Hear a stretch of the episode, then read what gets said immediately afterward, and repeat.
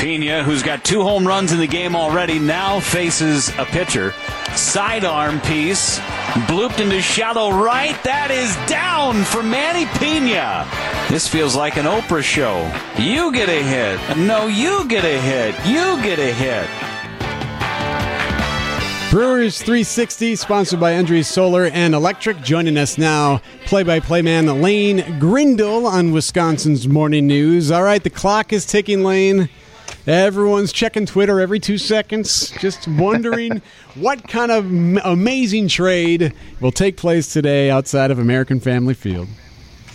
You know, it's funny. Yesterday, when we got to the ballpark, Levering and I were talking about how we're not very productive right now outside of doing the games because we're so addicted to checking Twitter mm-hmm. every five seconds to see what's going on. You can kind of get caught up in all this. It's fun though. I, I think this is as as as wild as this might sound, I think it's good for the game. I think it generates a lot of interest when when big names are are headed to contenders and teams get excited about this kind of stuff and fans can get involved in it.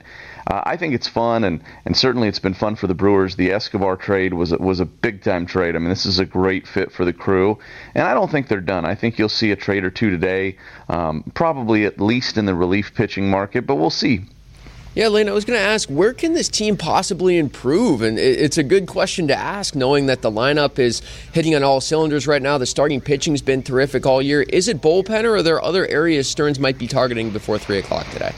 Well, yeah, that's a great question. I think you know, knowing David and and following his um, tendencies or his trends, um, which there aren't many. That's the great thing about David Stearns is he he zags when everybody else zigs in in so many cases, and that's one of the reasons why the Brewers while they've been unorthodox at times, they've kind of always been one step ahead of everybody else, and they've been able to win in maybe different ways, building the roster different ways, and being very uh, efficient in which uh, in the way in which they do it.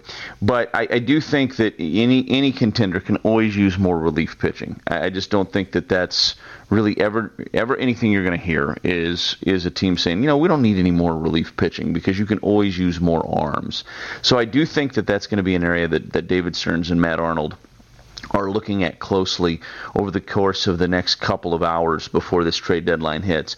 Starting pitching, I don't I, I don't anticipate that the Brewers make a move in that market, but it would not shock me because I think that we're in a situation right now where you're trying to cover innings and you got guys kind of in uncharted territory in terms of their innings that they've pitched in their careers, not to mention the fact that you're ramping them up to a much higher level than they were at a season ago. So I, I wouldn't be shocked if if a starting pitcher uh, was acquired before the deadline. I don't know if it's going to be a huge name, but just some more depth. One of the things that David Stearns said after they acquired Escobar, and I think it's very important to remember, is that the Brewers are trying to create redundancies, and that basically means depth.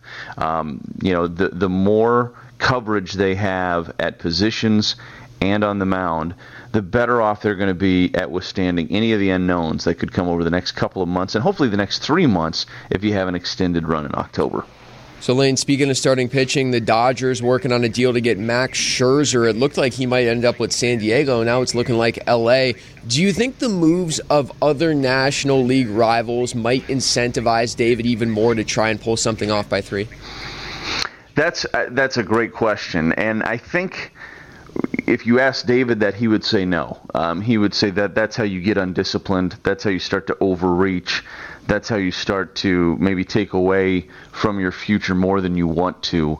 And the Brewers don't have that luxury um, that that maybe some of the other teams have because they can always go backfill through free agency by put, putting out a bunch of big contracts. And that's really not how the Brewers tend to operate. They will spend money if there's a, a place that's going to help them um, and, and plug a hole here or there. And we've seen them do that, of course, but they, they can't just, you know, get undisciplined in how they handle their budget and how they handle their prospect capital as well. So uh, I think David would tell you no. I do think that that's harder to it's easier to say that. It's it's harder to do that because when you have a team, and I've maintained this for the last couple of months, I really believe this is a World Series team. I think this is a team that has a great chance to win the whole thing because of the pitching and because of the run prevention unit, uh, meaning the pitching and the defense.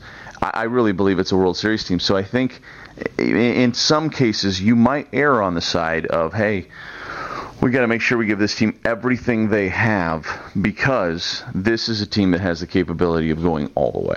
All right, so deadline time is 3 p.m. We will all be watching very closely, no one more so than Lane Grindle. Thank you, sir. Thanks, Lane. Absolutely. Thank you.